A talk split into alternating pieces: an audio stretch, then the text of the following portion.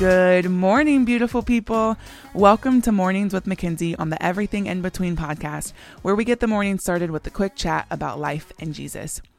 Today, I want to read something that I saw on Pinterest, and it's God's voice versus Satan's voice. I think this is so important because you hear the question a lot of like, is it my voice? Is it God? Is it Satan? Like, I can't figure out what is what.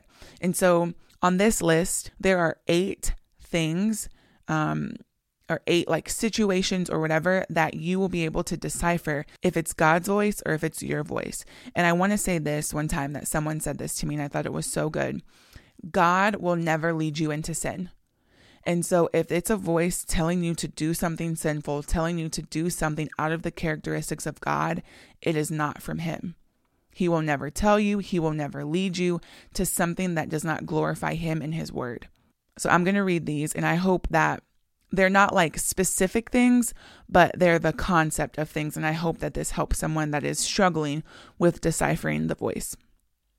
Satan's voice rushes you, God's voice stills you. Satan's voice pushes you, God's voice leads you. Satan's voice frightens you, God's voice reassures you. Satan's voice confuses you, God's voice enlightens you. Satan's voice discourages you, God's voice encourages you. Satan's voice worries you, God's voice comforts you. Satan's voice obsesses you, God's voice calms you. Satan's voice condemns you, God's voice convicts you. And then it goes on to say, God is never early and he is never late. He is always right on time and his plans for you are good. God is a God of love and order. If the voice you are hearing doesn't sound like those things, then they are not from Him. This list, I saw it years ago. Um, and it just really helps me to understand like, okay, if I feel frantic, if I feel fearful, if I feel not easy or not from, not at peace, that's not from God. That's not from God at all.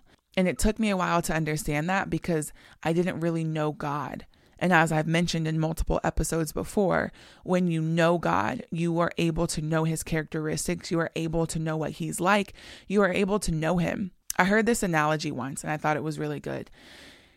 If a child gets lost from their mother, like say they're in Walmart and they're a couple aisles over, say their mother's name was Michelle, because that's my mother's name. And today is Mother's Day. So happy Mother's Day, mom. Um, but say, let's use me and Michelle, my mom, as an example. So if I'm in Walmart a couple aisles over and say Susan calls my name, I'm going to know that that's not my mom. Say Jasmine calls my name, I'm going to know that that's not my mom because I know my mom's voice. But the second my mom, Michelle, calls my voice, I'm going to know that's my mom. And how do I know that?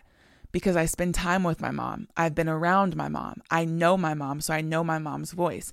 It's the same thing with God. When you get to spend time with God and you get to learn about Him and you get to know Him on an intimate level, you're going to know His voice.